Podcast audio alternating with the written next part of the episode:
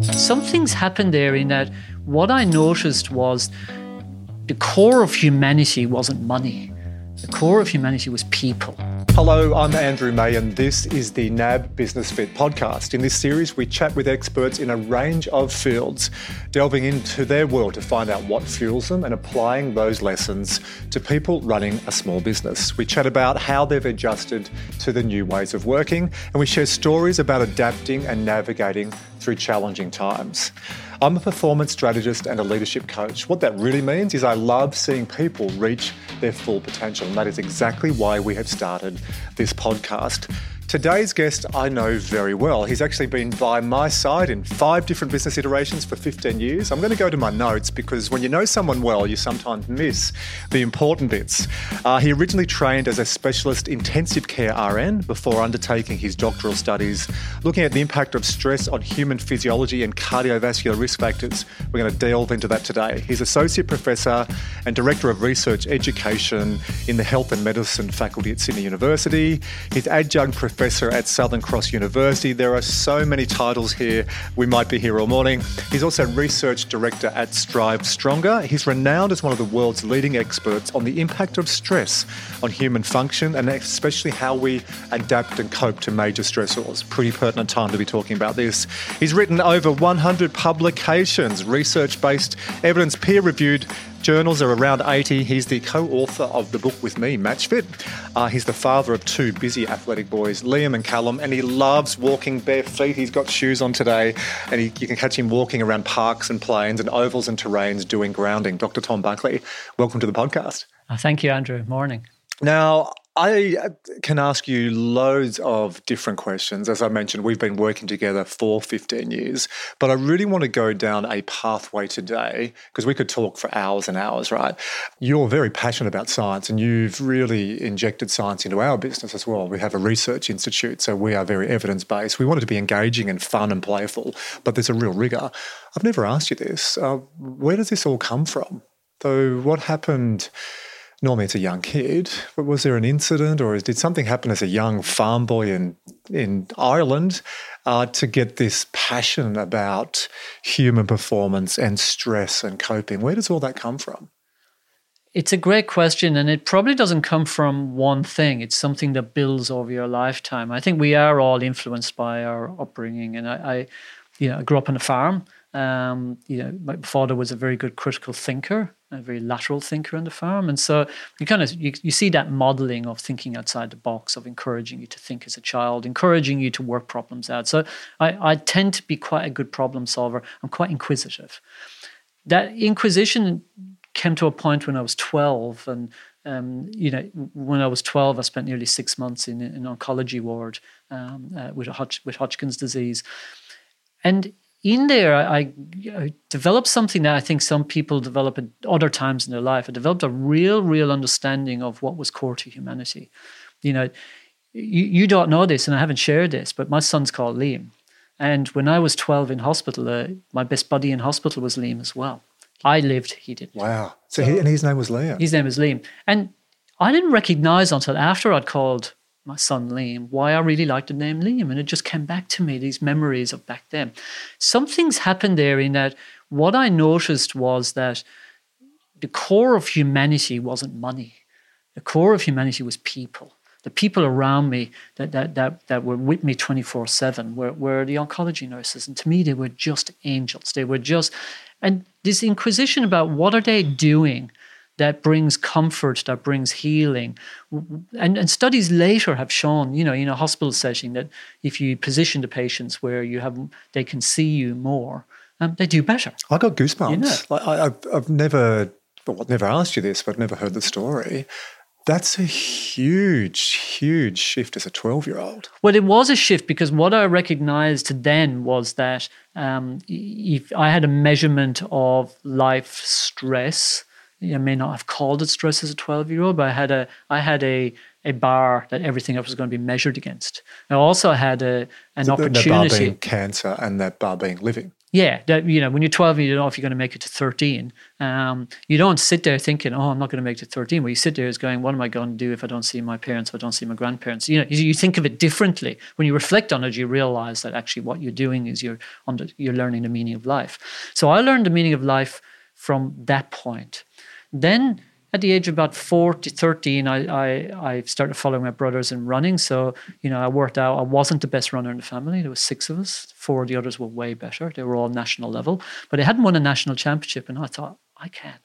And by the age of 15, I had won a national championship. So how did I go from being the least, the, the, the, the worst runner in the family to suddenly the one that was winning the top events? I had to work out physiologically what I needed to do what food suited me, what training suited me. And mentally, I was driven because, you know, I wasn't going to waste my life from the age of 12 on. So for me, I had those moments. At the age of 15, I was sitting on the stairs in taking a class off with your buddies in school as you do in town. And suddenly this bus opened up and out four dudes walk out. I think we call that wagging in Australia. Well, we, were wag- that, we were you, wagging. You made that sound so profound in Ireland. oh, we were taking some time out to recover and, you know, get some coping skills. You were wagging. I was you wagging. School, I yes. was wagging. But it was the best wag in my life because uh, out of the bus, the door slid open really quick and four dudes rushed into the supermarket came out with bags of Taytos, Irish chips, Taytos and Coke and stuff. And my buddy goes, look, look, look, Bono, Edge, Larry, Ma. And I was like, who, who were they? They were U2. Before they were massive back back in the early days. And uh, and so I started reading up on Bono. And one of the things I discovered about him was that his mother passed away when she walked in the door after her father's funeral. And that lit a fire in me. That lit a fire in me. How can somebody, a young woman with a family, how can she die? She died of a subarachnoid hemorrhage. How can she die? So she'd just been to her father's. So this is Bono's grandfather. He had passed away. He passed away, and mother goes to the funeral. His mother goes to the funeral, and she comes in home, and she drops of a subarachnoid hemorrhage and, and passes away. And I was sitting there going, how can it happen? So that lit a fire in me for many, many years. Um, and there's so, a song written on that, I believe. Yeah, uh, Bono has written many songs. In the last album, there was a song, second last album, a song called Iris. Um, there's a song on on the pop record called Mofo. Um, you know, he he constantly writes about his mother. I think it's been an absolute driving force for him. A teenage boy without a mother, you can picture it, and a father who he wasn't very well connected with until later in his adult years. But I I studied him, and so he was. I was looking at going, what drives him, and I recognized that that you, you, know, and you see this with a lot of really successful people, is that they have some chip on the shoulder. And he, and that was well, psychological construct is drive. Yeah, uh, the yeah. layman's person, or the layperson's terminology is a chip on the shoulder. shoulder. Yeah. So that's such an inquisition. And then you know you watch movies as a teenager, and you see the man and the woman at the airport, and he has to leave and get on the plane. You know the black and white ones, and they're all crying, and I don't want to go, and I don't want you to go. I used to just sit there and go, well, don't go. yeah, I didn't. I just. why are you going? So because for me, I thought you've got the ingredient there. Why? Why are you going? So I got really interested in emotions. I'm interested in the link between emotions and our physiology. And then when I was working as early on in my career as a clinical nurse, so many times, and I mean it so many times over the year, we get a message from emergency saying, "Have you got Mrs. Joe, Mrs. Blogs in, your, in, one of your patients?" Yeah, I've got her husband here in emergency with heart symptoms. He's having a heart attack or something, and it happens so many times, and I just couldn't let it go that actually emotion was driving the physiology. And then eventually, when the time was right, it's exactly the topic I did my doctorate degree to say, how can we map out the physiology in that scenario? How is stress doing that?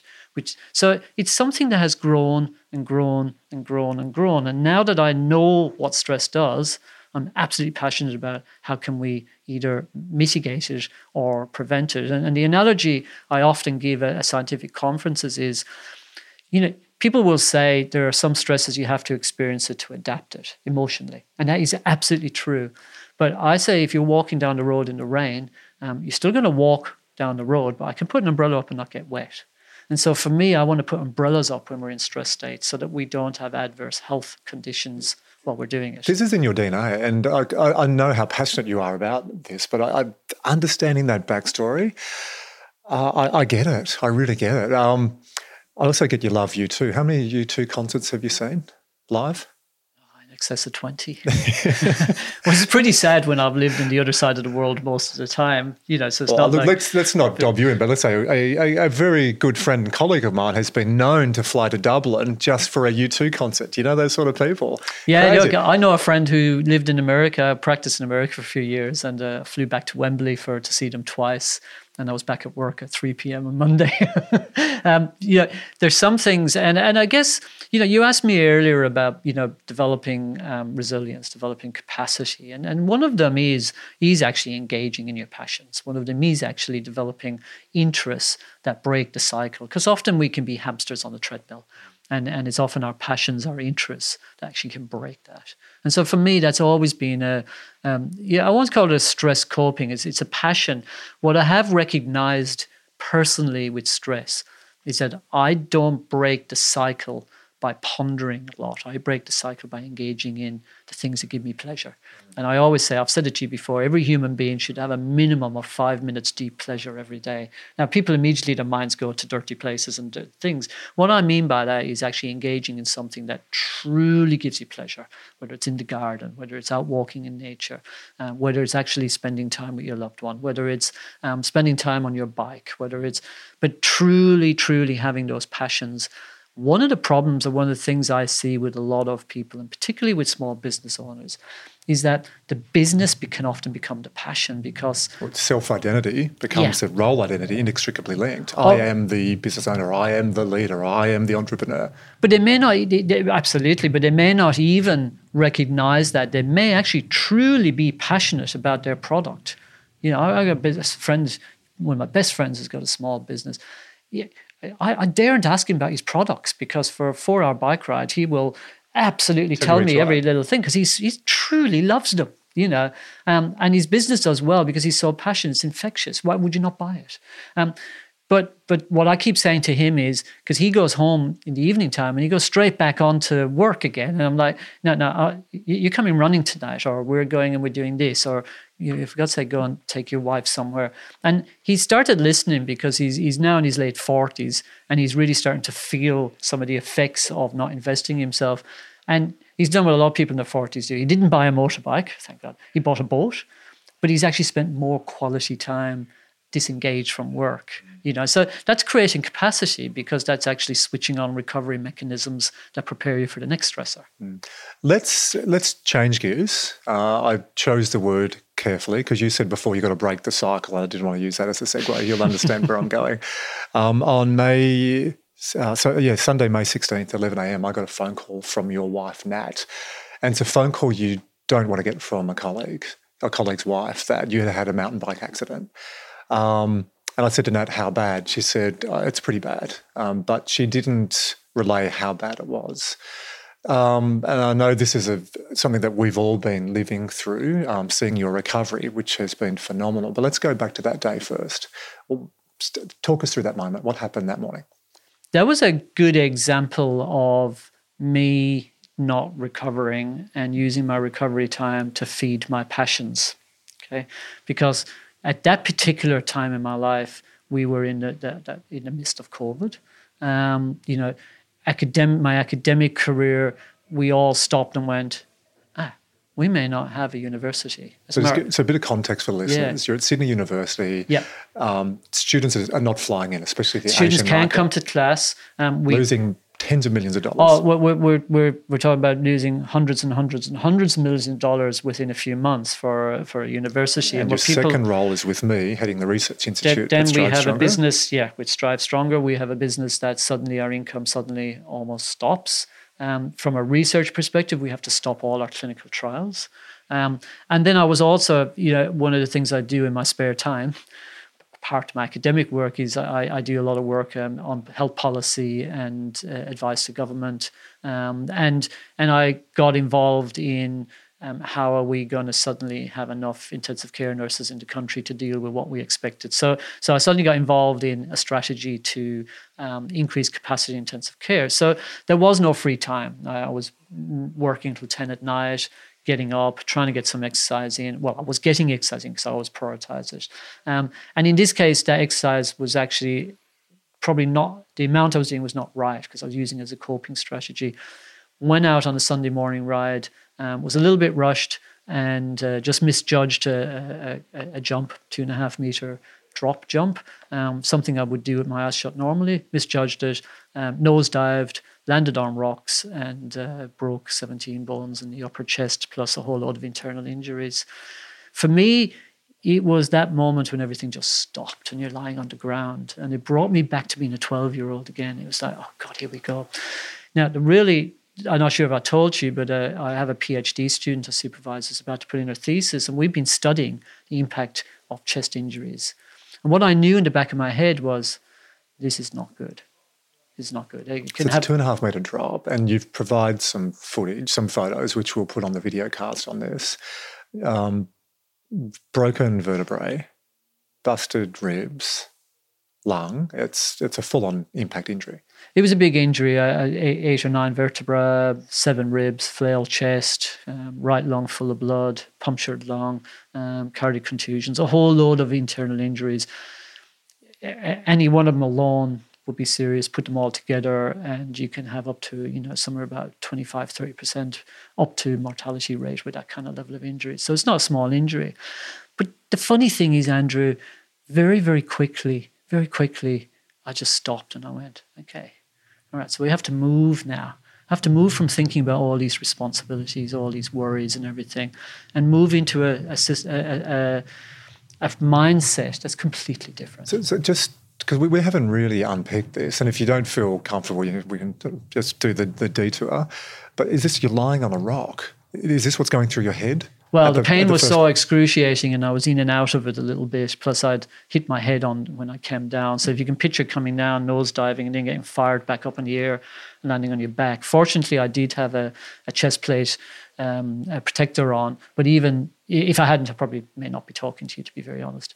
Um, but I still knew I had serious injuries. So my initial response was to move into a problem focused. I'm lying on the ground. My mate who's with me is a is a um, runs a business. He's a, a, landscape gardener. You know, he wouldn't know the first thing about medicine. Um, so I needed to get him instructing on how to position me. I was kind of in and out. I was in horrific pain. I was sort of in and out of things. I knew I'd banged a head. I knew that, that you can be quite good for a short period and then you can deteriorate. So I'm trying to give him instructions, make sure we got help. Um, very, very fortunately, within about two minutes, an ear, nose, and throat specialist, medical practitioner turned up. And, uh, and on a mountain bike. On a mountain bike, and um, fortunately, looking after you that day. And, and, for and at that point, then I was able to let go a bit, and I said to him, "Look, I think you know my right lung's filling. I've got pretty sure I've got hemothorax, pneumothorax. You know, uh, um, we, we, I need to be positioned. Everyone's afraid to move you because of your neck and your head. I was like, I, I have got to get off my back here. I, am not going to be able to breathe like this. My lungs will be full of blood. And I knew where I was. It would be a good half hour, if not forty minutes, before you'd see an ambulance. So now my limited understanding of a pneumothorax, you can literally choke on blood, right? So if you are lying there, your, your lungs are filling up with blood, you stop breathing. Well, the the yes, yes, yeah. I mean, a hemothorax is when you get blood into the wrong space, into the lung, and a pneumothorax is when you get air in the wrong cavity. So the air is not in the lung; it's around it. So it's, it's making the lung go from being a big balloon to being a golf ball. And I knew my right lung because I could feel it, and I could feel I could barely breathe. So I knew I knew that lung was was in trouble. Also I knew I could move my toes, so I was like, right, well, we've got to make sure. Very, very often in emergency scenarios, it's actually the, what you do after the accident that can result in being paralyzed as opposed to the accident, which is why people are so careful about moving. So, so I'm immediately in problem thinking mode about, you know, I need to be rescued. I need to be put in a position that won't hurt my spine, but will allow me to breathe. Um, and somebody needs to tell my wife because I promised her I wouldn't do anything dangerous um, during this time because going into hospital was not desirable um, during the middle of COVID. So it was it was one scenario where I recognized I was very quickly able to go into problem solving mode. Yeah. Um, then, but what I was also thinking was, well, I've got to get out of pain. You got to. But as soon as as soon as as soon as we had the right paramedics around me, um, you know, and there was a team of about 20 who extracted me out of there, stabilized me, um, shot me off with morphine, ketamine, which is you start tripping. So there were some points where I was watching them treat me, which I haven't resolved yet. And there was other points in the ambulance where the ambulance was doing somersaults, and and so you know you then move into a whole world, a different world, which is really interesting because you actually let go Um, For a guy who's spent 30 years in hospitals, multiple degrees, 80 peer reviewed journals, you were watching this? What so? I, I still you, haven't resolved that. It's um. Do you think you know, it was a like a going to another dimension? I I have no idea, and, and I try not to think too much about it. I, I you know you could but I certainly, you know, whether it's not, I saw photographs and they've implanted a memory, and that's what I see. I'm not sure, but I do remember them. I, I specifically remember them doing starting and going airway, breathing. So, and, and, this is what we're trained to do. And I remember being so impressed with the param- lead paramedic. I just thought he was just brilliant. You know, he was just so systematic. I'm just trying to get my head around this. Mm. So I'm just trying to get my head around this. That you're there, you just had a, a horrific accident and you're running dual ports. So one is you're in pain, you're getting treated. The second one is you're looking at this and uh, making an analysis on how well they're treating you. Well, I was trying to make sure they didn't make me worse, or but you know these guys are so well trained. You know they're just professionals. I remember being in emergency for all of two minutes because I was pretty much out of it. I remember being in the CT scanner and hallucinating, you know, and some people get that in a CT scanner anyway. It's like a big dome and it's circling. Um, and then the next thing I remember being looking around, waking up my eyes, and I'm in the intensive care unit. The intensive care unit where for the last 20 years, 22 years, I have done research, I have worked, I have been in charge of the critical care program for most of the nurses in so there. I've worked students. with the doctors, I have students. And and then I recognize, okay, now now put your money where your mouth is. You know, you've educated or been involved in educating these people. I had certified a lot of these people. Uh, it's right now, now see how good they are. And uh, were you calm about that, or were you going, "Gosh, I hope that they didn't fudge their results"? Was there an anxiety, or were you were you at peace knowing that you're in a safe place and you could let go? I was completely at peace at that point. At that point, then I, I thought, right now I have to think of recovery. From this moment on, now it's all about recovery. Um, and from that moment on, I thought, right, what are all the different things I can do from this point on? Um, can you, can you give me the time? Is this on day one or is this a few days? This is on day one. And the very first thing I thought I'll do, well, I can't move. I can't move an inch in my body right now um, because of the equipment that was on me, um, the, the, the, medications going in, the, the, the franticism that's going around, because that level of chest injury has a very high mortality rate. Um, so I knew that. Um, but I thought, right, I've got to trust these people because I can't lift my hand up to do it myself. So, so I immediately got a peace with it. I got a peace with the fact that I did this to myself, which is really important because if somebody else had hit me with a car riding to the trail, I'd be very, you, you, you would have a complete different perspective you'd, you'd on angry. this. Yeah, but I did this. So I now understand why base jumpers accept a risk because you, you, you, you're at peace with it. Um, and so I just got a peace with it. And one of, at, at the time, the only person allowed to see me was my wife. So that was the guilt factor of I was putting now her into a further stress state, as if she didn't have enough stress with her work and family and kids. So that was the only bit I wasn't at peace with. Everything else I was at peace with from my perspective. It was now about, okay, I need to tick every probability I get out of here. Mm. And the first thing to do, or the only thing I control right now is think. I can change the narrative in my head. This is not so bad because guess what? I don't have to go to work tomorrow. So the, the first part, we'll come to it in a moment. don't worry, that wasn't last time. Um, but all the training you've had, all the research you've done, do you think they just kicked in automatically, or is it the 12 year old who got through cancer and his mate Liam passed away? What was it all of it? It was all of it. It's the understanding was going on around me allowed me to suddenly become go from being a seeker to a blunter. I was a seeker on on the ground, on the rocks, I wanted to know what's going on, I wanted to know what they're doing, etc.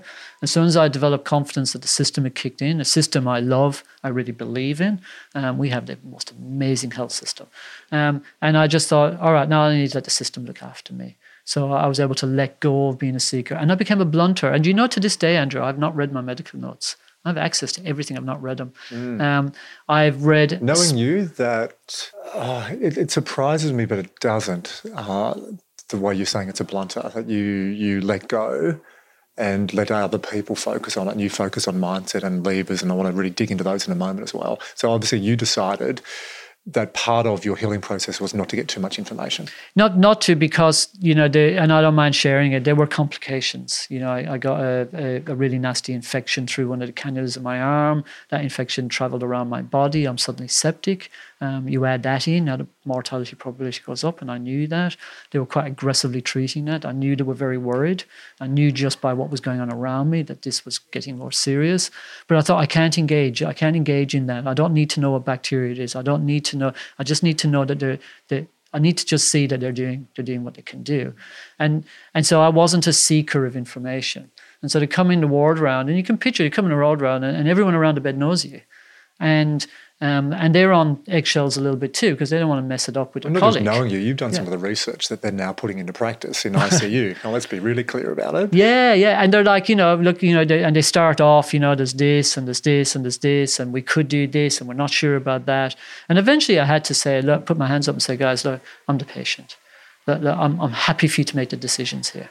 You know, because there was should we send you to surgery now or should we start opening your chest here on the unit? So the should role we, you know, all this kind of stuff. you as the lead. They, and my wife even says it that in some ways they were almost relying on wanting me to make all the decisions for them. And she recognized that really early. And it was like you weren't in a position to know where you were because I was in and out of it. She was going, you know, she, she just wanted them to make the decisions too. And as soon as I recognized that, then I just said to them, guys, look, just just do what you think needs to be done here because you know I mean I was in the middle of a conversation and then I'm then I'm out of it again. Do you know what I mean? I wasn't in a position, but they were so respectful.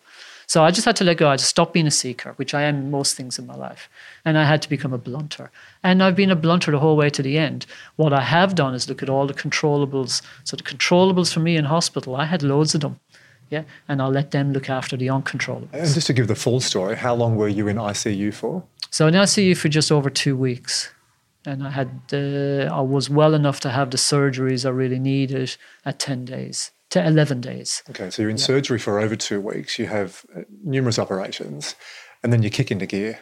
Then I kick into gear. One of the, the great things was once I'd had the surgery and I knew there was nothing more they could do for me, I took myself home two days after being out of ICU. So, and the reason for that was I recognized the environment was not a healing environment. I recognized that there was nothing they were doing for me now that I couldn't do at home with a little bit of help. And so getting myself out of that environment was a controllable because lying in a hospital bed and waiting, because wait, waiting is the killer in these scenarios, just waiting, waiting. Whereas get home and now I can start to immerse myself back into a recovery. Well, you fast track recovery so much so that you saw one of the specialists, I think three months after the accident, and he it, it thought he was having an apparition. Like that, that was that was actually very funny because we were doing the three month follow up, and um, and and that follow up's really critical because you know the the the level of post traumatic stress after being in intensive care is very high. And I've researched this. I'm doing a massive study on this at the moment. So I'm well aware that up to 40% of patients post intensive care can end up with significant psychological trauma, um, uh, particularly down the road, three, six months. So, so they're doing this follow up clinic and uh, we're going through. And psychologically, I've been really, really good. I've been waiting for the crash; it's just not happened. Um, and what I think I've recognized was that because I came to peace with it very early, moved into a sort of problem focused, I also have pushed every lever. You know, three weeks after being home, I'm on the indoor bike. I mean, my son's propped me up against a wall on one side and a shelf on the other side, and I'm spinning the legs over. I, I could I couldn't even lift a cup up, but I could do that because I know this because I rang you one day to check, and I just heard this. And I shouldn't I said, have been on it. I said, "You on a bike?" You went, yeah. "Yes." But that was psychological for me. That was like, all right, I'm not just going to sit on the lounge. You know, take enough painkillers and do it. Probably shouldn't have been doing it. But at the three month assessment, um, um, he said to me, he said, "So let talk to me now about today. What would you do this morning?" I said, "Well, I did a two and a half hour mountain bike. I said, I said I did two and a half hour." Uh, bike ride this morning and he just stopped stop there just stop there. You did what? And i said yeah i did about two and a half hours on the bike this morning. I said i started started about four weeks ago. I could do five minutes then six then eight and you know now i'm up to two and a half hours. And he's like uh, on the kicker you know the indoor bike. I say no no no no no no on the mountain bike. Yeah yeah but the mountain bike was on the kicker. I said no no no no the mountain bike was on the trail. He's going physically you should not be able to be on the trail and so what I recognized was that actually my conditioning before the accident had made me quite atypical. And the levers I'd pulled since had made sure that I was able to get to that point. So let's go through the levers because in the book that we co-wrote, Matchfit, we mm. talk about at least six levers. So move, fuel, think, recharge, connect, and play. But you pulled every lever possible. Yeah, first one was think. The first one was to develop that mindset that um, I'm going to recover from this. The same mindset that has a 12 year old. Um, the, the, the next one was move. And actually, um, despite my worst days in ICU, um, I really, really pushed the physios and the registered nurses to get me out of bed as much as they could. Some days blood pressure wasn't good enough or you weren't well enough, but any day I could. And there was one particular day they were walking me around to the bathroom um, you, you, had tubes in every orifice at one point, and as soon as I could get them out, I wanted to prove to them if I could get to the bathroom, they could take the tubes out of out of the bladder. Um, and so the physio and the registers take me around, and I just remember the ward round. You know, you got the entourage around the computer, and they just stopped, and everyone just stared like that, walking around. And what I recognized afterwards, they told me, was that they were in disbelief I was even out of bed. So my mindset was, I've got to move, I've got to move. Um, nutrition wise, from a fuel perspective, I recognized and knew that when you're acutely ill, you actually start using up your own protein stores. That's one of the problems about being critically ill. Um, and so you really, really got to take high quality foods, get enough fats and proteins in there. It's not all about just carbs. So I, I didn't want to eat, but I made myself eat because I knew I had to keep fueling that the more I cannibalized myself, the worse the recovery was going to be. Um, so the think, the move, the fuel, they were the big ones I could control. When I got home, I you know, had that moment where I recognized that being around your loved ones is the most precious thing you can do when you're going through any recovery or going through stress. And so I really, really, you know, when you're really, really busy and you're floating in and out and your ships past the night at home and stuff, I actually really loved just being there, observing, chatting. I couldn't do a lot. You know, for a couple of weeks, you're just propped up in bed. You're not sleeping much. You're not doing much. But I, I just loved being there, and that whole sense of family, that whole. It sounds terrible to say reconnecting with everybody, but connecting on a higher level and appreciating just how much. And I had never appreciated how much my wife did at home you know, I always thought we're quite an equitable couple, and of course I pull my weight. But then you just realize just how brilliant your family are, and so and that's not changed. I, I, I now has changed a lot of my behaviors after that, um, but just that connection was so important. And then play. You know, one of the th- best things for me at that time was was Netflix. I don't watch television much, but I made sure I could do that. Um, I would go out and prop myself up and try and play the PlayStation with my younger son. Um, you know, I looked at opportunities. I'd read books, play chess, um, do the things I could do that I wouldn't normally do, and that was just it was just a re-engagement in the importance of play. Mm. And so that play and connect was so so important. But that physicality of moving, as I say, from from day one, if I could move a little finger, I would. Whereas it's very easy to give in and say, all right, you know, you're in so much pain, don't move. But actually, the cure is moving.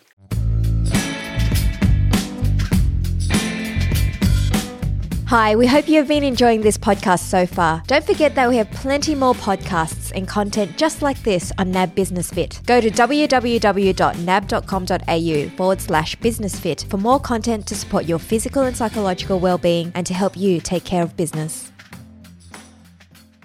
So you're treating someone or someone's in a hospital and you see that mindset, which is almost defeatist from the start. Oh, this is terrible. It happened to me. How do you change that? From what you're saying, if you don't get that mindset, it's critical. Now, let's draw a parallel.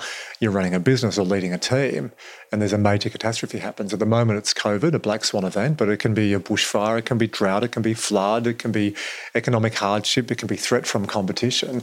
That mindset's so important. So, uh, how do you jolt that? I think you, you jolt that by recognizing what your coping needs are to start with. For me, I had enough medical knowledge to know what was going on. So I didn't need more questions about the, the medical side because I had enough knowledge. But if I if if you were in that scenario and you didn't have that knowledge, then if you're a seeker, get get that information, satisfy your information needs. Yeah. Um, so whatever the scenario is, you know, the, the, the bottom line is you've got to make an assessment of the situation. We do this subconsciously. We assess, then we plan, then we do something. Um, you don't want to go straight to doing something. So recognize, you know, what are your information needs? Are you a seeker? Are you a blunter? Recognize that you will go through different coping strategies. So you might be quite highly emotional. Oh no, no, no, this up, you know, and then you move into solution, or you might start with solutions and then recognize that you need to deal with the emotions. Did you afterwards. have some bad days or bad periods, days rolling into each other, or did you catch yourself and move on quick? Do you, you know what? People are going to think I made this up. I did not have one down moment. And I keep waiting for it to come out. It's just over four months and it's not coming. And maybe it'll come later. Um, because I was at peace with it, because immediately, um, remember what I said about perception of stress. Your perception is always your own perception against the worst you've had before.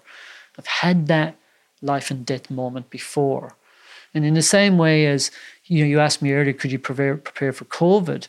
We're certainly prepared for the next one if it happens again in three, four, five, ten years' time. And if we're not prepared, it's our fault because we've lived through this one. Yeah, so I had that 35 odd years ago. So because I had it then, I was able to probably move quicker through it this time. Mm, and there's a, a, lever that you didn't discuss, which I know is a big one to you. It's a big one to us. Um, nature and getting out and sunshine and grass. And, and, sometimes people see us or we talk to our, you know, we work behind the scenes with some top 20 uh, ASX company CEOs. We don't advertise who they are, but you know, they run big companies, tens of thousands of people. And they come into a coaching session. We say, okay, once or twice a week, you've got to go and walk around on the earth with shoes off. And They think we're crazy. They do, and what they don't realize is that when you when you the human body is always supposed to be in in touch with nature, whether it's greenery around us or touching it. But physiologically, and I did do this one when I was able, I did walk around on the lawn barefoot a lot because we actually know that when the human body is earthed, touching the ground without anything artificial in between, we do know physiologically that we produce a lot less free radicals, a lot less. A lot of the damage of inflammation is a lot less. We also know some studies, they're only small studies, they're evolving, have shown too that when people do what we call grounding in, in our in our lab, um, when they do grounding, they're less prone to depression symptoms, etc. So, so I did do nature from the perspective of seeing nature, and actually, as quick as I could, I got back out on the trails, whether it was hobbling or walking, or eventually when I could ride the bike, and and get back in touch with nature. And, you know, in stress, I think one of the you asked me earlier about some of the learning. I think one of the biggest things I've learned about stress is that sometimes the cure to stress is actually a, a small dose of the stress again. And so, from stress inoculation, stress inoculation, um, you know, it's a principle of homeopathic medicine. You know, let like cure like, um, and stress is a bit like that. You know, you you, you revisiting things and engaging and synthesizing, and then that helps you to develop um, resilience and resilience to the next time you're exposed we to it. We don't, your family and your colleagues and close friends don't want you jumping off three meter rocks again. So that's not what you're talking about. It's no, just, it's bringing no, no, other stressors into your life. It's not running away from them. Yeah, no, it would be selfish of me to start flying off two and three meter rocks again. That would be selfish. Um, apart from the risk to me, it just yeah wouldn't be fair on my family. So no, I'll keep the wheels on the ground. But but actually avoiding avoiding the things you're passionate about because it could cause a stress. For me, I actually engaged with that stress.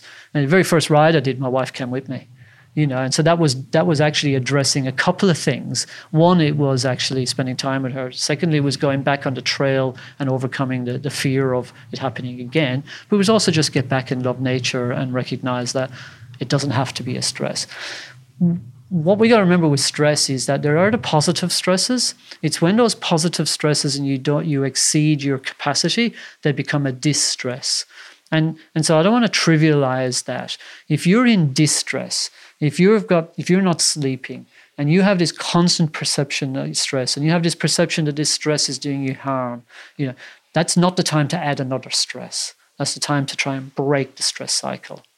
But the, in our normal life, exposing yourself to challenges, exposing yourself to unusual situations, you know, whether it's a physical challenge or an emotional challenge, that is how we adapt.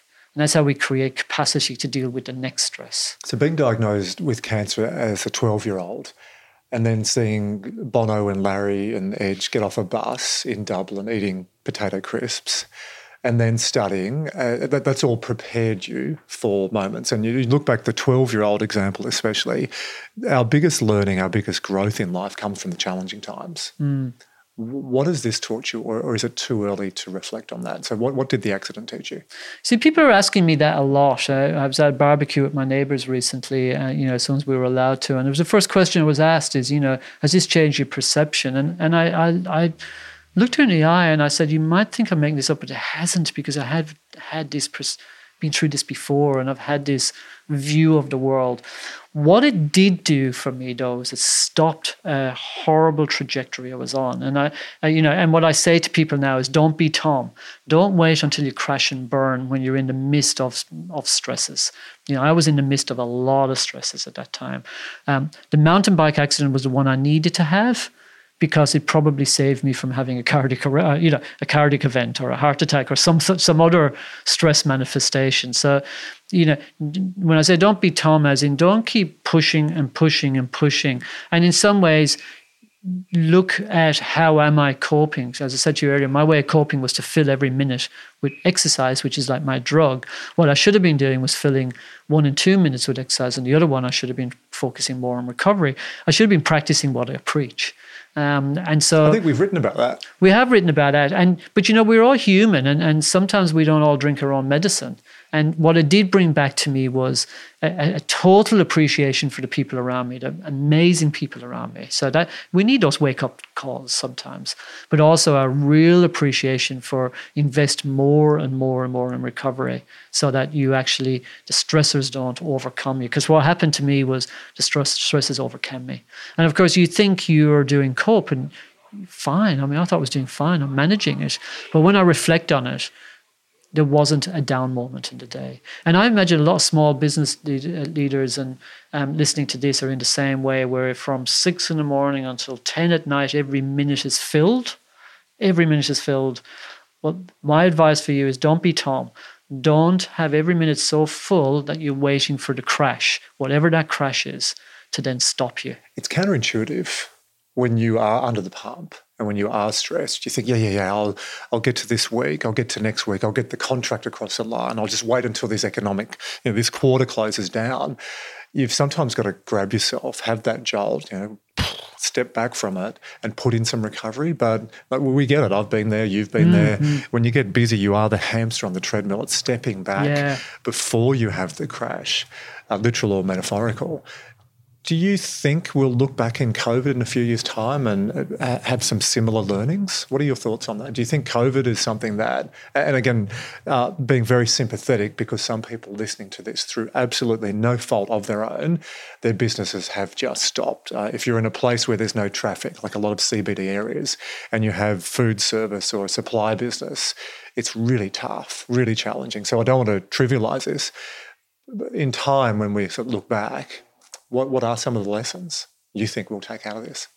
Look, I, I think people will take different things depending on how much how they're impacted. I mean, uh, COVID has some businesses have thrived in COVID, and other businesses have disappeared. And in the middle is probably a large majority are surviving.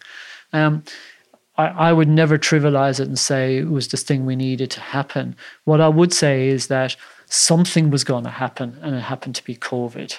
Um, I would say that the the CDC, the Center of Diseases, have said that this is probably one of many that we're going to experience as a society. So I think the big learning we can take from it is we need to pre- be prepared for the next one.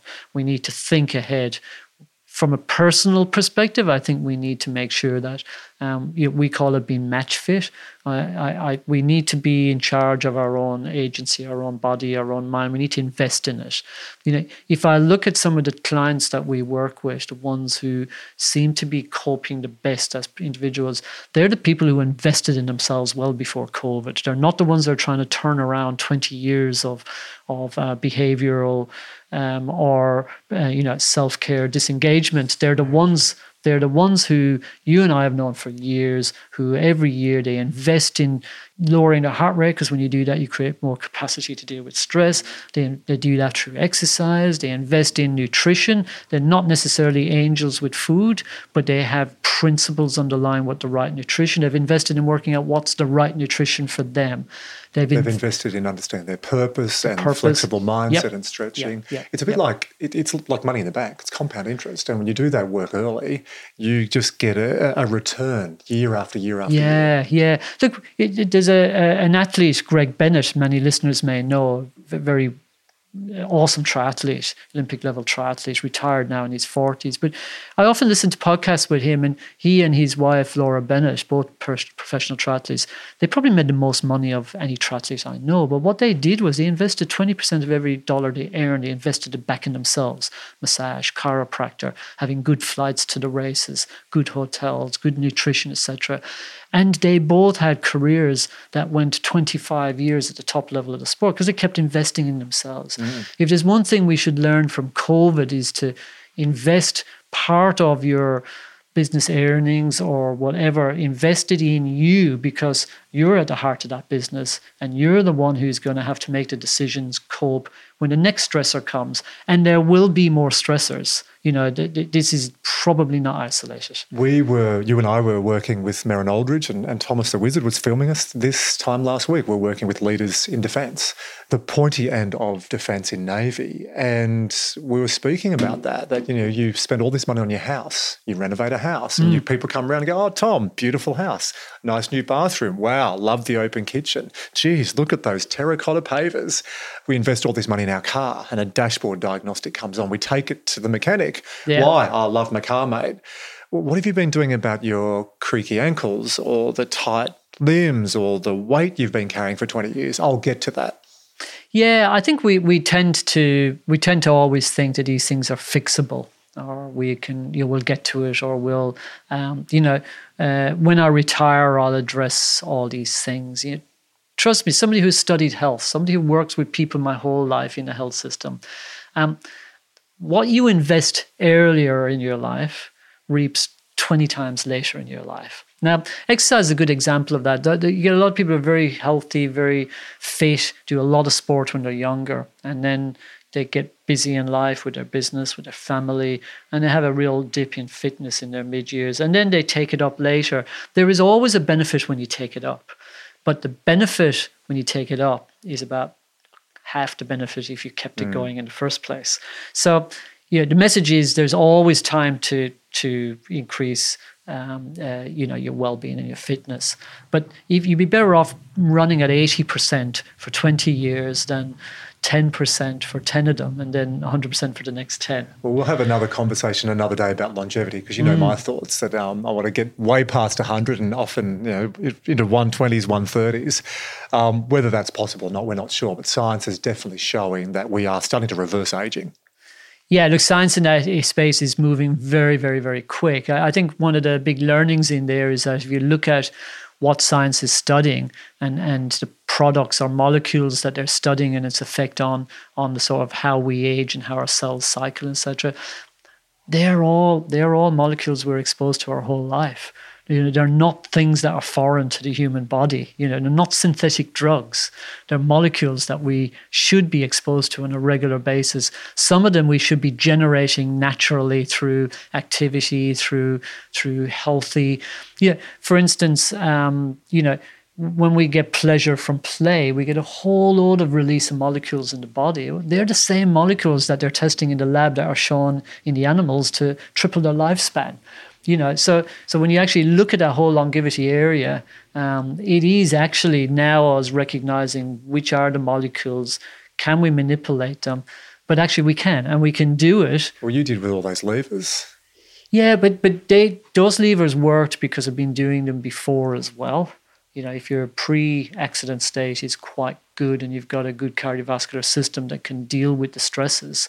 Um, and you've had exposure before then you can pull them all again. The first time you pull those levers is when you probably need help. That's probably when you need to say, all right, who's the best person to help me here? And that is one of the coping strategies about recruiting help and recruiting the right help. Uh, you know, you, you, and I both have a, a, a, a dislike for the word hack for people who claim to have expertise because they've read it on the internet and then they call themselves hacks recruit or the right help. 50 years trashing your body and then have a hack suddenly overnight. So yeah, don't get me started on hacks. Yeah, yeah. yeah. But on, on, that, that theme of help and support, that's why we've put together NAB Business Fit. So small business owners and their team members can actually look at some of the physical, psychological, and financial support around getting through this. You've been in small business now for more than 15 years. What would you give if there were a couple of pieces of advice you could give small business owners that you've learned, combining your tertiary educations, your hands-on experience, the accidents, getting through cancer, your lifelong lab in resilience? What's a couple of things you would give people to do now? So I think the the first one is to I've said it multiple times is to treat yourself as you're the core of the small business. So invest in yourself. So that's the f- first one, and that means invest in um, your, your well-being. You know, but also invest in the things that give you pleasure, and invest in ensuring that you um, regularly. You know, you take your car for checkups. You know, in for a service.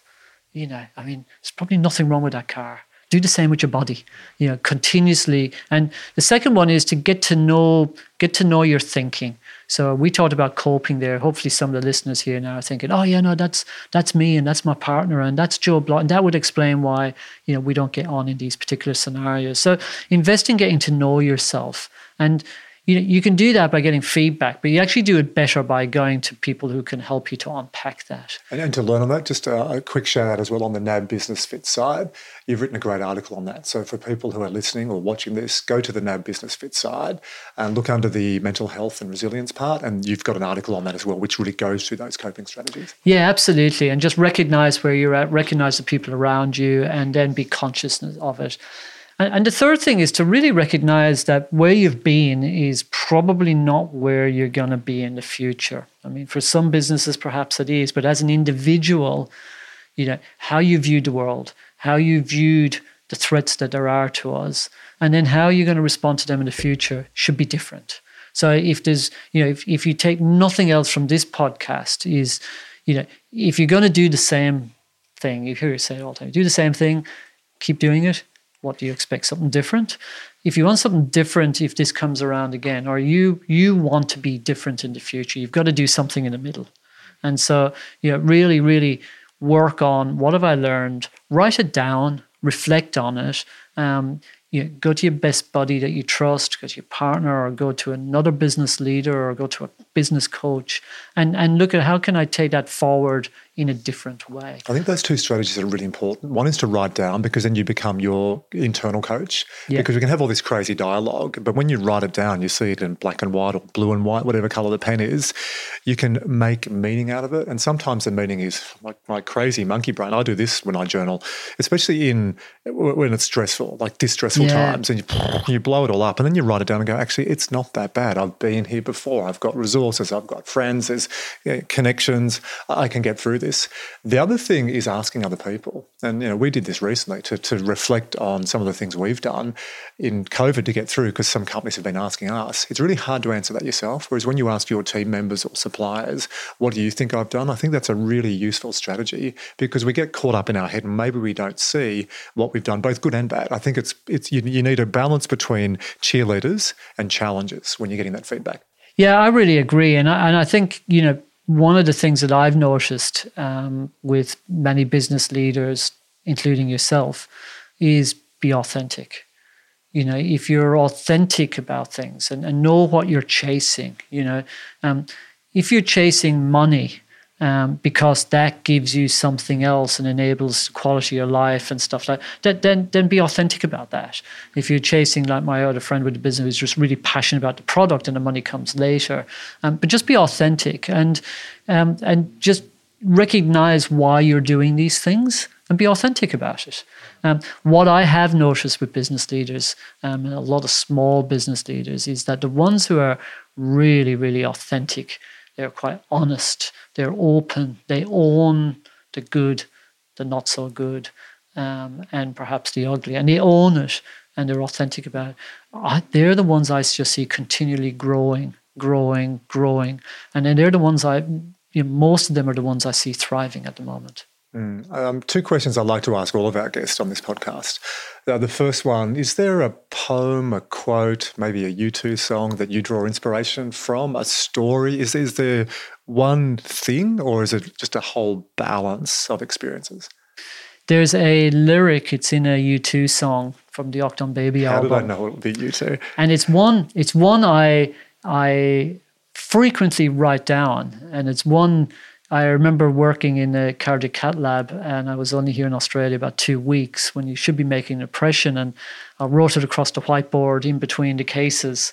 And a professor of cardiology came up behind me and just looked at it, looked at me, and then walked away and smiled. And actually, he's become one of my, my best friends since. And it's we're taking steps that make us feel dizzy, but then we get to like the way it feels. And I think that's life. I think that is life, um, that we are continuously taking steps into the unknown. We're continuously challenging ourselves. And they do make us feel dizzy at times. And some of them are quite stressful experiences. But you do get to like the way it feels. And, and that's my motto in life. Like that. Is there a question you would like me to have asked you? Or is there a question you'd like to ask me in wrapping up? I guess I'm interested in in your big learning through this crisis because you've had a business to manage, you've had people dependent on you. Um, I've seen you being incredibly authentic. I mean, one of the first things I saw you do was reaching out to people you knew in industry and making sure they were okay. Um, what I mean, I was just so impressed with that. What what was your thinking, and what's your big learning?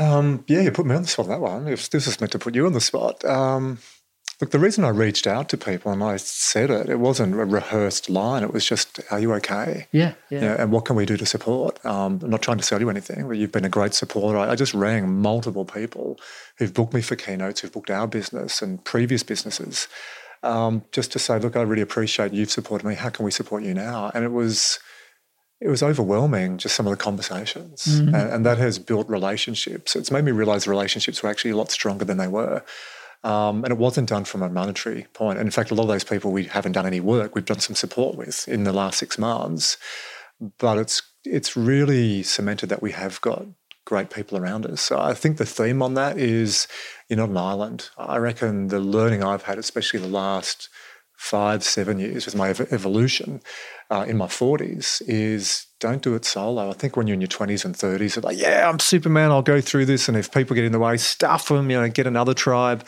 Um, still moving forward, still having momentum, but being more considerate. So pausing before making decisions. And that doesn't mean being indecisive. It just means not jumping into a decision emotionally, sitting back, reflecting. So, what I've taken out of this, Tom, is we've got a great community of mm. people around us and, and our team um, with you, Thomas, uh, Erin, Angela, Dr. Harry, our providers like Teresa, Rob, Merrin, just really asking our team, how do you think we do this? So I think that's been the big learning. And the collective power of a group is so much more powerful than I, I, I. Yeah, and and you know we've talked about this in other forums, but you don't you don't have to have all the answers. You just need to be asking the right questions, and then the solutions will come. And I think, um, you know, reaching out. And I, I think one last thing that that I would really like to emphasize is that, you know, stress that becomes distress is it can be a tipping point for people in their lives, you know, and it can tip into a positive stressor. You know, we've talked about my experience, and sounds very stereotypical. Wow, positive, positive, positive, but but actually that could have tipped the other way. That could have absolutely broken, and and that scenario, just like COVID, just like other stresses, can actually break people. And just recognize that I'm now in distress state. I'm now not sleeping well. I'm I'm hyper or I'm or I'm feeling really, really blue in such a way that this is actually dangerous and I could make bad decisions. And and recognize that, you know, and, and act on it. And, and do reach out. Do reach out, whether it's to loved ones or professionals, and don't be afraid to reach out. Don't wait until you're at the complete broken point. The breaking point for me was musculoskeletal injuries that I was able to recover from.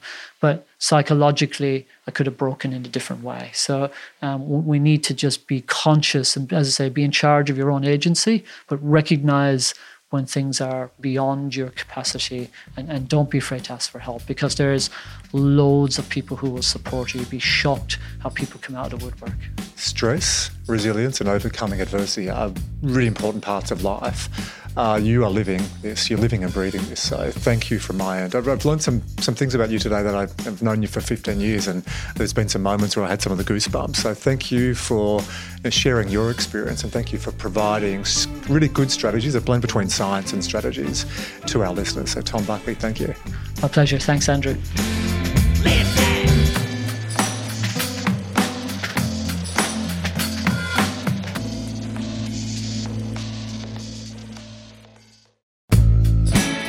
Hey, it's Andrew again, and we hope you enjoyed that interview. Just a quick note to remember to please go to nab.com.au slash businessfit. We hope you really liked this episode and received lots of value, and we would love it if you can go to iTunes, Google Play, Spotify, or wherever you listen to your podcast and click on the subscribe button. We'd also really appreciate it if you share it with friends or colleagues you think might also benefit from these messages. And we'd really appreciate if you can rate and review it. We love seeing your messages and love seeing your ratings. Okay, that's it for this time. We look forward to connecting with you again on the next episode of NAB Business Fit.